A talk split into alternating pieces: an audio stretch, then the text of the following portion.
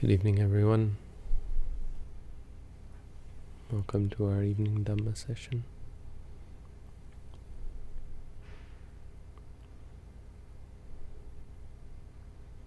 We have our local audience. I call this the Sangha. This is our community. We live together. We learn together. And we have our virtual community, which is in many ways just as much a community. Of those of you on Second Life.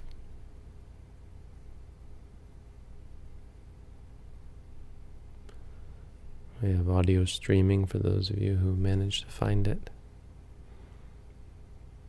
And of course, we're live on YouTube, which is, I think, our largest audience.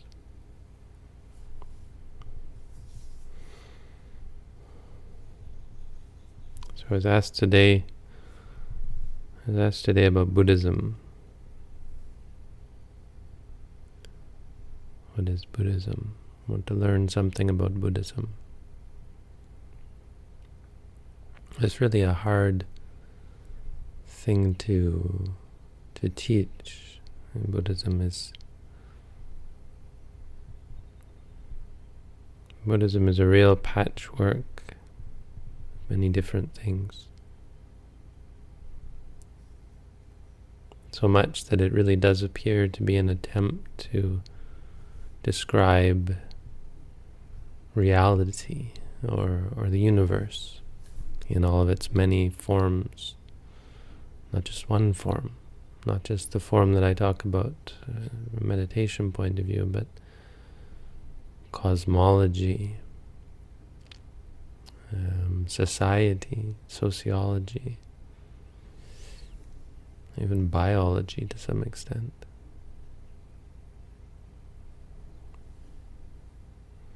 What we can do is try to describe Buddhism. Uh, because, like for example, when we when we study medicine, there's so much to study, right? Each disease is unique, and if you start talking about the various diseases, you know, it's very hard to get. You know, you, you, you see how vast is the subject you're dealing with. If you try to explain what does a doctor do, or what is it like, what is medicine, what, what is it like to treat a sickness? Well, it's quite a sort of subject that is quite complex because each disease is different and there's many levels of treatment. But I think Buddhism is the same, but you still get an idea that, like a, like a, a physician, the Buddha was a sort of a specific sort of individual, and his teachings were of a specific sort.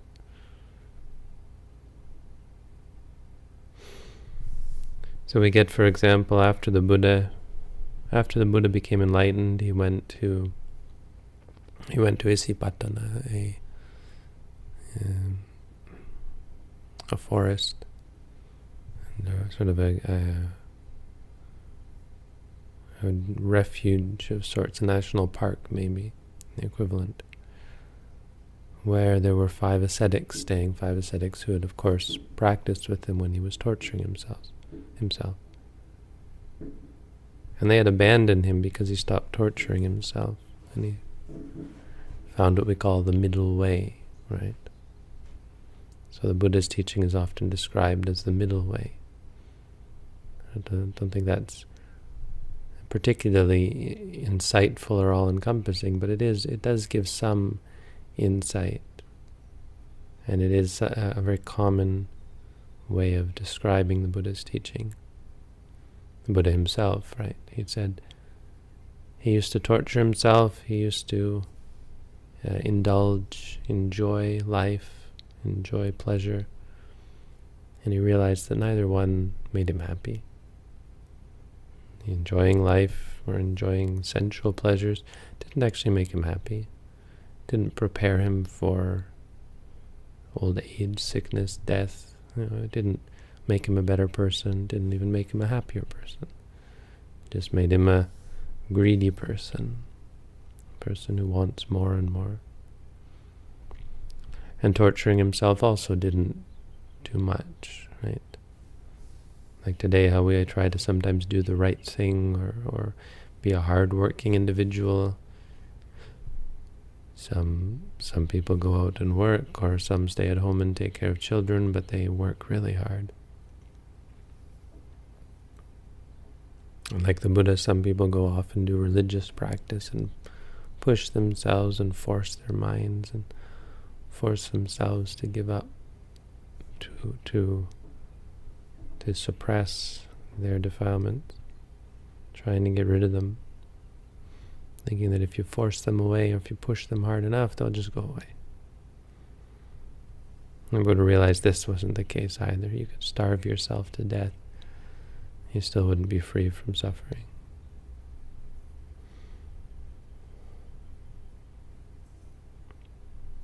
So he found the middle way. But it's not how it was most often described. And the middle way is a very interesting analogy. It's, it's useful. Know, don't torture yourself, but don't indulge. I mean, it's this idea of just experiencing. it should resonate with us meditators, right? We have good experiences, well, we're not trying to stop them, trying to torture ourselves. But at the same time, indulgence or chasing after them isn't viable either because they're impermanent. And you're just going to get stressed, right? You have a good meditation one time and next time when it's not good you you suffer.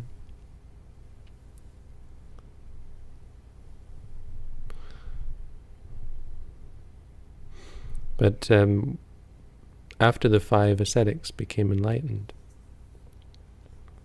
we have uh, Assaji, the one of the five. There's a story of him going on alms round. They all dispersed and went their separate ways. And Assaji was going on alms round and he met, or he was seen by uh, Upatissa, a man, a Brahmin man, I believe, named Upatissa. And Upatissa knew right away. Upatissa was friends with another man named Kolita, and they had both left home and traveled throughout India, poor and um, of as, as religious mendicants, and looking for a teacher and saying to each other, whoever finds the teacher who can teach us the path to freedom, will immediately come back and tell the other one, and we will both become disciples of that teacher. Anupatissa saw Assaji and he said, This monk, I've never seen anyone like this. He watched him walking over alms, walking mindfully. He watched him walking through the streets. When he looked, when he reached, when he the way he carried his robes, the way he carried his bowl, the way he walked, the way he talked. There's something special. He knew right away.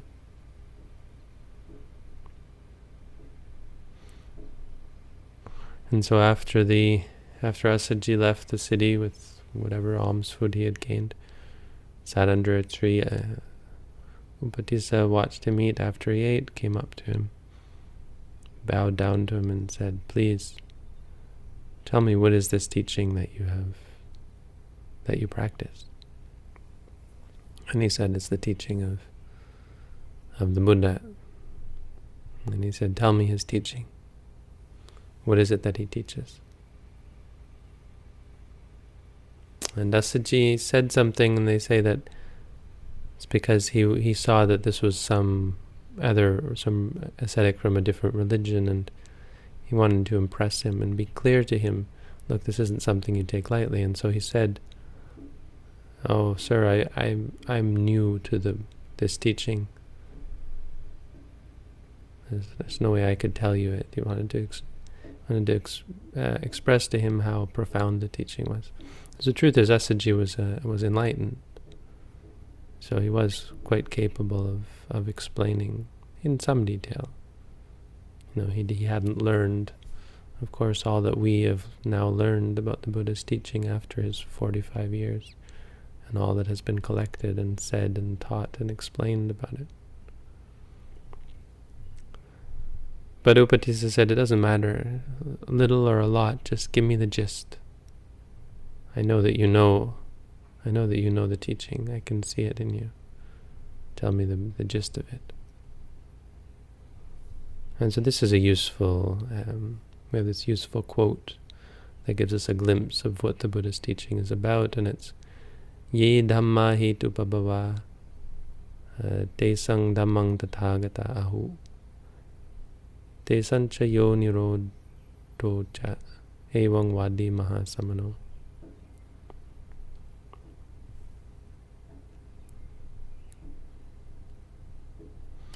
Which means, basically, the the whatever dhammas arise,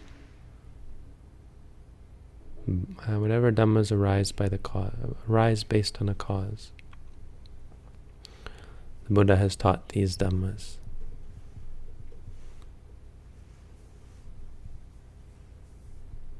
Has taught the cause of those Dhammas. Right. Desang hetung tathagata That's right. Desang yesang dhammang tathagata yesang dhammang hetu pabhava desang hetung tathagata ahu. The Buddha has taught the cause of those dhammas. Apologies. Uh, and the and the cessation, and their cessation. What does this mean? He has taught what causes dhammas to arise, and the cessation of those dhammas. That's what the great sage has taught. Doesn't sound like much, right? That one verse, uh, Upatissa became a Sotapanna just by listening to it. So it has an important kernel of truth to it. Something that was never heard before.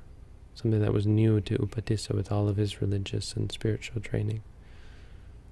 Something he had never come across. And that is that that is this idea of cause and effect. So when we talk about Buddhism and the Buddha's teaching, we often refer to it as a teaching of cause and effect. We hear a lot about karma.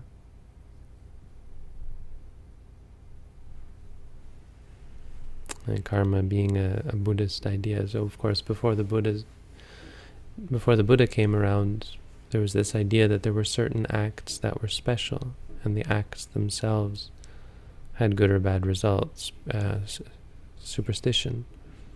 If you rub a rabbit's foot, it's good luck. If you walk under a ladder, bad luck, that kind of thing. And the Buddha changed that. The Buddha's idea of karma was very different. It's how we understand it today generally, that if you do good things, if your intentions are good, you'll get, you'll get a good result. That there's a causal relationship. It's not superstition that there is a order to the universe. And more importantly, that there is an order to experience. Meaning that our experience is not just random and we're not in complete control of our reality. We have to follow rules. There are rules of cause and effect.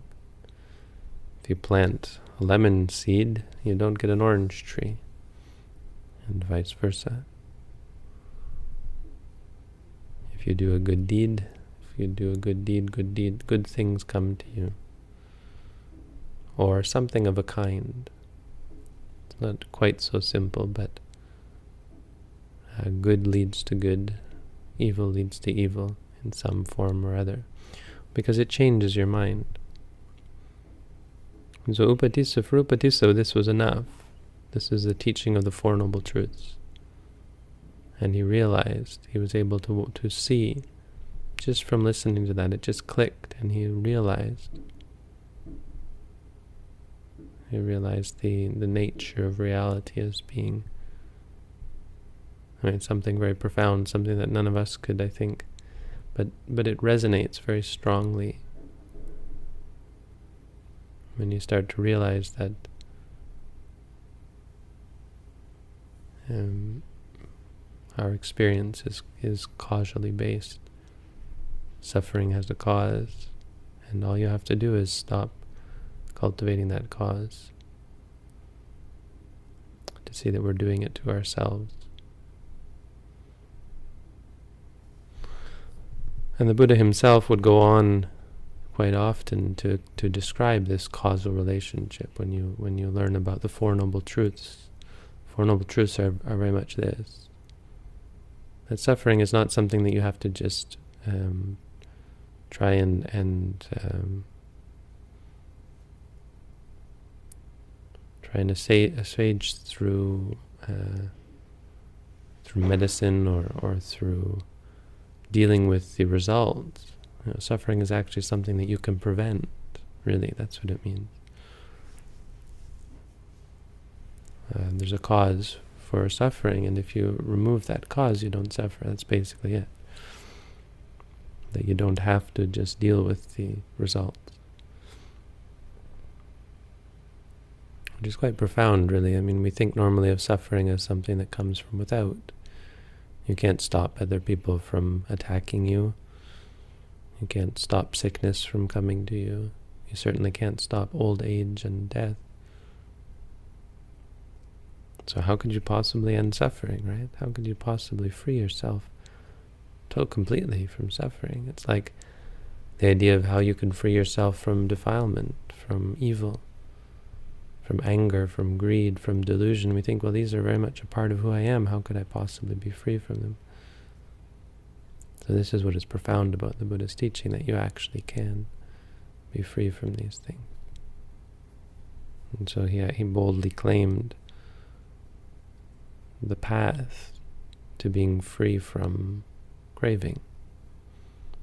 And that that's all it took. If you just stop reacting to things you would stop suffering. And of course, he went on to teach uh, Paticca Samuppada, which was really the more detailed explanation of the Four Noble Truths. That's what I talked about a few days ago, eh, how ignorance leads to its ignorance. And ignorance leads to formations, formations lead to consciousness, and so on. How craving leads to clinging, clinging leads to becoming.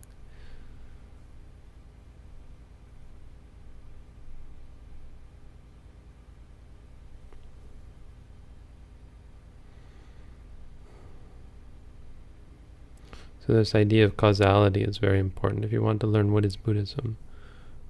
This idea of cause and effect and how it plays out in our practice, of course, is seeing, you know, you see, you see what you're doing to yourself. You start to see, hmm, I'm hurting myself. And practically speaking, this is what you're, this is a description of what you're going through, seeing what you're doing to yourself. And once you give it, once you remove the ignorance, and you see that nothing is worth clinging to, and craving just leads to more more craving and clinging and suffering.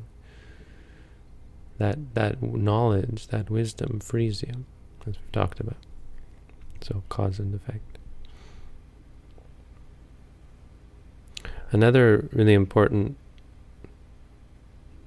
and maybe a little more um, mundane or, or simple way of understanding the Buddha's teaching, we have what we call the Ovada Patimokkha. It's related, it's very much the same thing, but another way of looking at it, perhaps. It's where the Buddha says, Sabba papasa akaranang kusala supa sampada sachitta paryoda panangitang buddhana sasanam. It's in the Dhammapada. When asked what do what do Buddhas teach, when the Buddha would remind the monks early on, this is what he would remind the monks to not do any evil, to be full of good, and to purify one's mind. This is the teaching of all Buddhas. So this was less less theoretical than the whole cause and effect thing.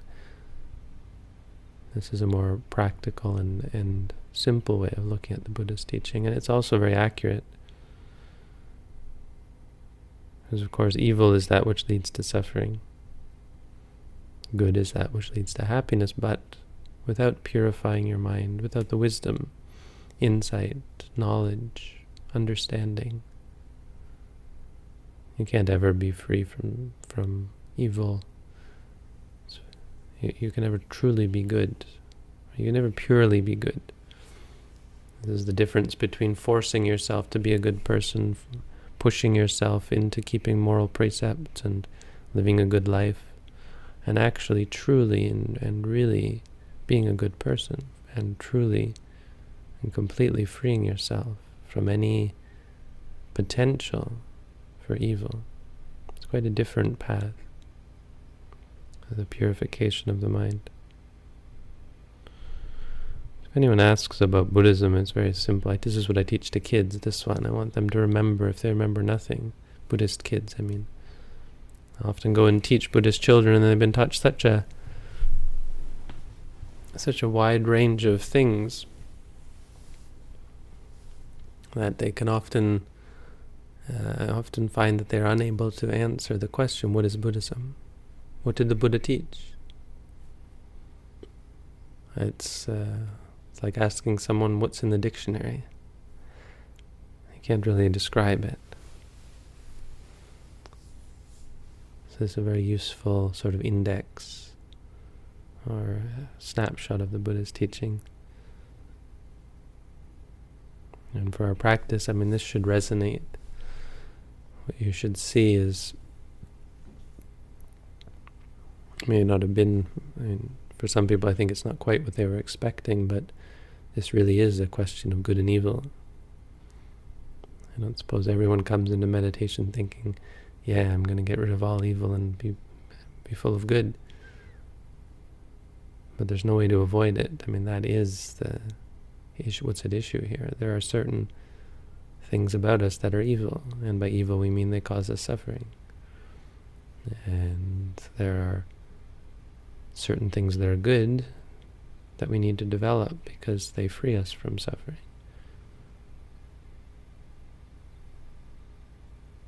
And the practice of doing this is the purification of the mind. When you purify your mind, you accomplish the other two. You you accomplish this uh, this task of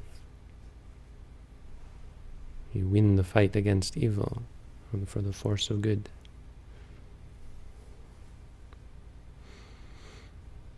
But you see, I mean, there's much to talk about. Just like with medicine, there are many ways of explaining, describing, and detailing what it means to be a doctor, as I said.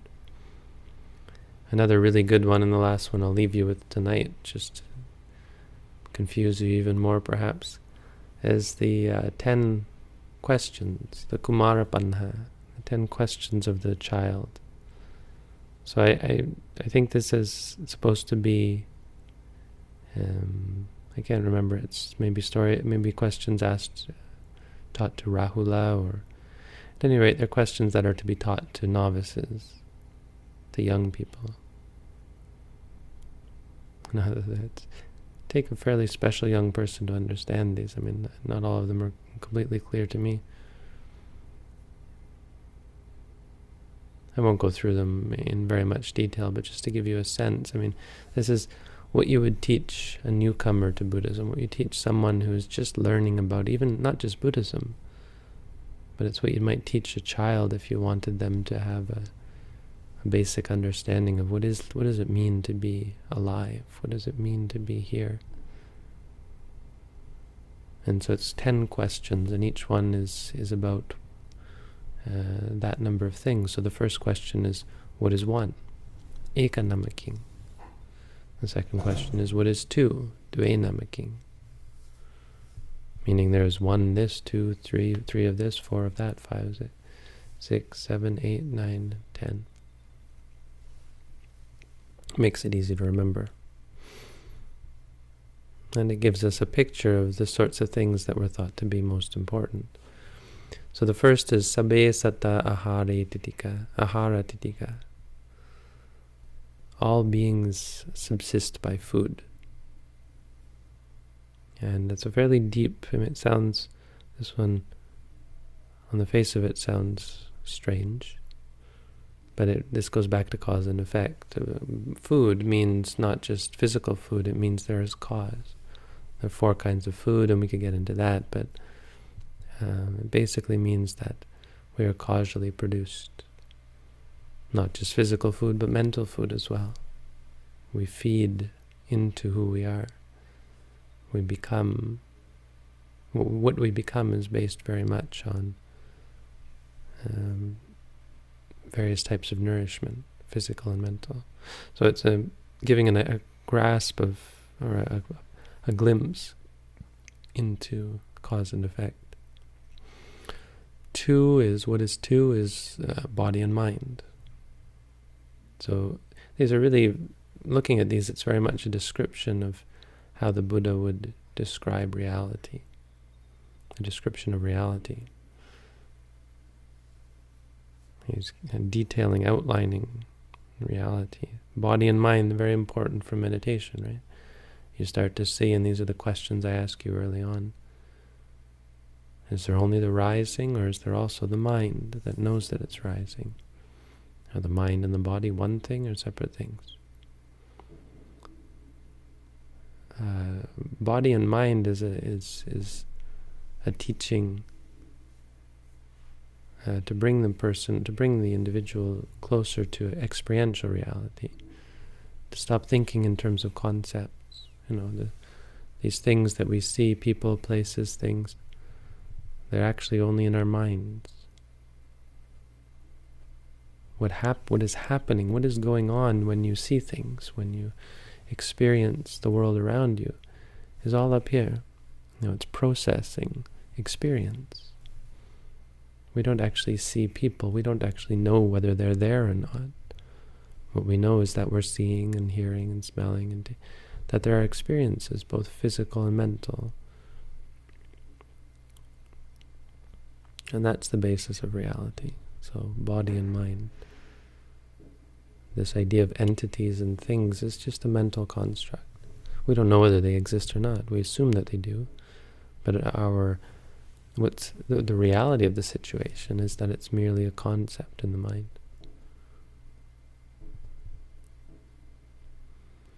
Number three is three feelings. So feeling is a very important aspect. A positive, painful feeling, pleasant feeling, neutral feelings. The Buddha put great emphasis on feelings, uh, sensations, painful, pleasant, and neutral. Um, they have very much to do with our with with good and evil, right? Very much to do with defilement. Good feelings lead to greed. Neutral neutral feelings can as well. They can lead to delusion as well. Painful feelings lead to anger. Feeling turns out to be the, the catalyst. If you, uh, when you experience feelings, that's where defilements come from. That's where suffering starts. If it's a good feeling, you get attached. If it's a bad feeling, you just get upset about it. Even with neutral feelings, you can become attached or deluded about them. Arrogant, conceited, and so on.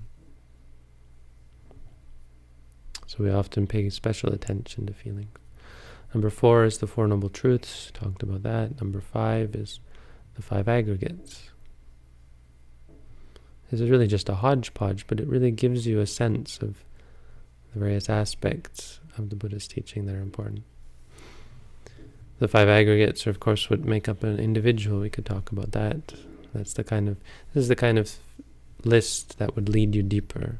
Each one of these can be discussed in greater depth. Number six is the six senses. So the five aggregates and the six senses, this is the basis of reality. Every time you see, hear, smell, taste, feel, or think, there's the five aggregates. There's the physical, there's the feeling, there's the recognition, there's the thought, the thought about it, the formation, and what you think about the object, and there's consciousness, the awareness that allows it to be possible. Each time you see, hear, smell, the five aggregates are the uh, building blocks of experience. Number seven is the seven bojjhangas, so getting into actually doctrinal teachings. The bojjhangas are those things that lead us to enlightenment. When you when you practice, what what do you cultivate? You cultivate mindfulness, you cultivate effort, you cultivate introspection, and so on and so on. Eight is, of course, the Eightfold Noble Path. This is the middle way that the Buddha taught morality, concentration, wisdom. There's a lot to talk about there, the eight parts of the Noble Path. Nine is the nine, the sattavasa, the nine dwellings of beings, and this is quite complicated, but it deals with the cosmos. As I talked about, Buddhism is not just about experience, it also describes the cosmos, and or, or maybe cosmos is the wrong word, but it describes the realms of beings, the human realm, the animal realm, hell, heaven, God realms, things that we often don't talk about as meditators, but which are a part of the Buddha's teaching. Understanding is that, indeed, there are such things as angels and demons and so on and so on, and ghosts, believe it or not. And number 10 is not quite clear on. It seems like it's one of two things. It's getting rid of the 10 evil courses of action, or it's the cultivating cultivation of the um, the Eightfold Noble Path plus, I can't remember what they're called, the Eightfold Noble Path plus two more factors. Eightfold Noble Path plus two is 10. I won't get into it. It's... Uh, Number 10 is those things that lead you to become an arahant, is basically what it's saying. So, so I most likely haven't given an answer to the question, what is Buddhism? But that's, I think, purposeful. It's a very hard question to answer. What instead, I hope I've done is given sort of an outline and to show the sort of, I mean, at least show how one might approach this question and the various ways that one might then delve deeper and talk about each one of these topics. Can give a whole course on all these things. And also to, to point out that, that the answer the question was answered differently in different contexts. For those who are able to understand it, it can be answered in a very deep, profound way. For those who are new to Buddhism or even not even Buddhists, can be answered much more simply, as I've pointed out. So hopefully that's helped a little bit, given something useful. It helps us understand. I mean, Buddhism is not. That's the idea. Buddhism is not a religion in the sense of trying to convert people. It's a religion in the sense of something that is very definite, has a path. You practice it, it has certain results. It's a way that people follow. Not because their parents did or because they're coerced into it, but because they want to be free from suffering. Because they find it helpful, beneficial, useful. So there you go. There's the Dhamma. There's tonight's Dhamma. Thank you all for tuning in. And you can go back and practice.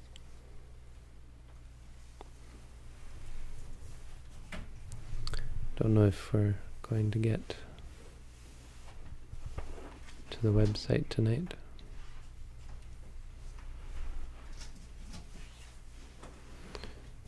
I think what happens is we've become quite popular in our web server is not able to handle the quite popular. I mean, more people are trying to access it, and it just freezes. It seems can't handle the load, which is kind of distressing because we were told that this. I don't know. It's under the impression that we had a good web server. Doesn't appear to be all that able to handle the load. Maybe I'll go answer some questions on YouTube. Let's see. Let's go answer some questions on Second Life first. How is how are we doing in Second Life?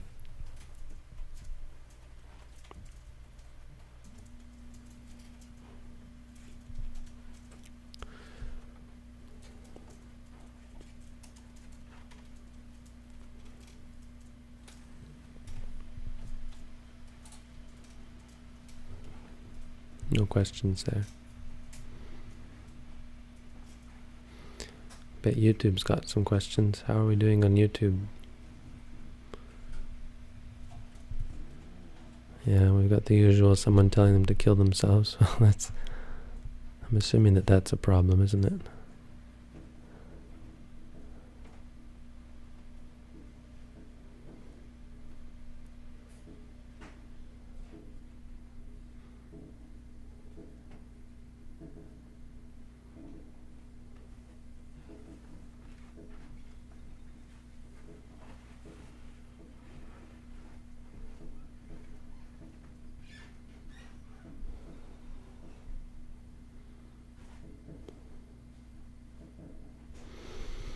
Why end personal suffering? Hmm. I think that's an interesting question, uh, and I think it comes from the idea that uh, it comes from um, a sense of of impersonal logic, right? This idea that the universe can be reduced to impersonal logic. So just asking this question implies that there should be a a logical reason, or, or implies that perhaps there isn't a logical reason, that it's arbitrary. Right? Why not be a terrible, terrible person and, and fall into suffering? What is technically wrong with that? And, and there's some validity to that. But I think, and I would argue that it's important to be clear that reality isn't impersonal. That suffering rather than being just a subjective thing. Suffering is a intrinsic building block. I mean, it's one of the basics. Suffering, good, evil, um, emotion. These are not constructs, they are realities. Liking and disliking are real. And so, it quite simply is, the answer quite simply is because suffering is bad. because suffering is intrinsically bad. I mean, it, it, you have to get out of this idea of reality being impersonal. It's not impersonal. We call it suffering because there are things that are bad, that are painful, stressful. Not not subjectively, but objectively. I mean, they really are. Um, and and that's the and so simply by looking at them personally yeah, objectively i mean from um, from a from a neutral standpoint you you can't help but come to see come to let go of them. It's not even a question of deciding to give up suffering. It's a question of just looking. And when you look you'll see and you'll say mm, let's get rid of that. You don't even have to say it. It'll just happen because it's suffering that's a good question, actually.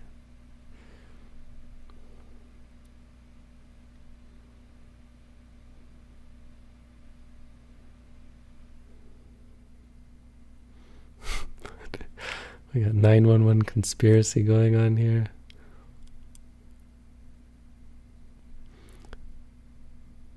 I can't go through I can't go through this. It's too much for me. I hope somehow some of you can see why it's difficult to go and answer questions on YouTube. Well, I really apologize that our site isn't working at all. And to have to talk to our people about that. See if that can be fixed. But I will say thank you for tuning in and wish you all a good practice.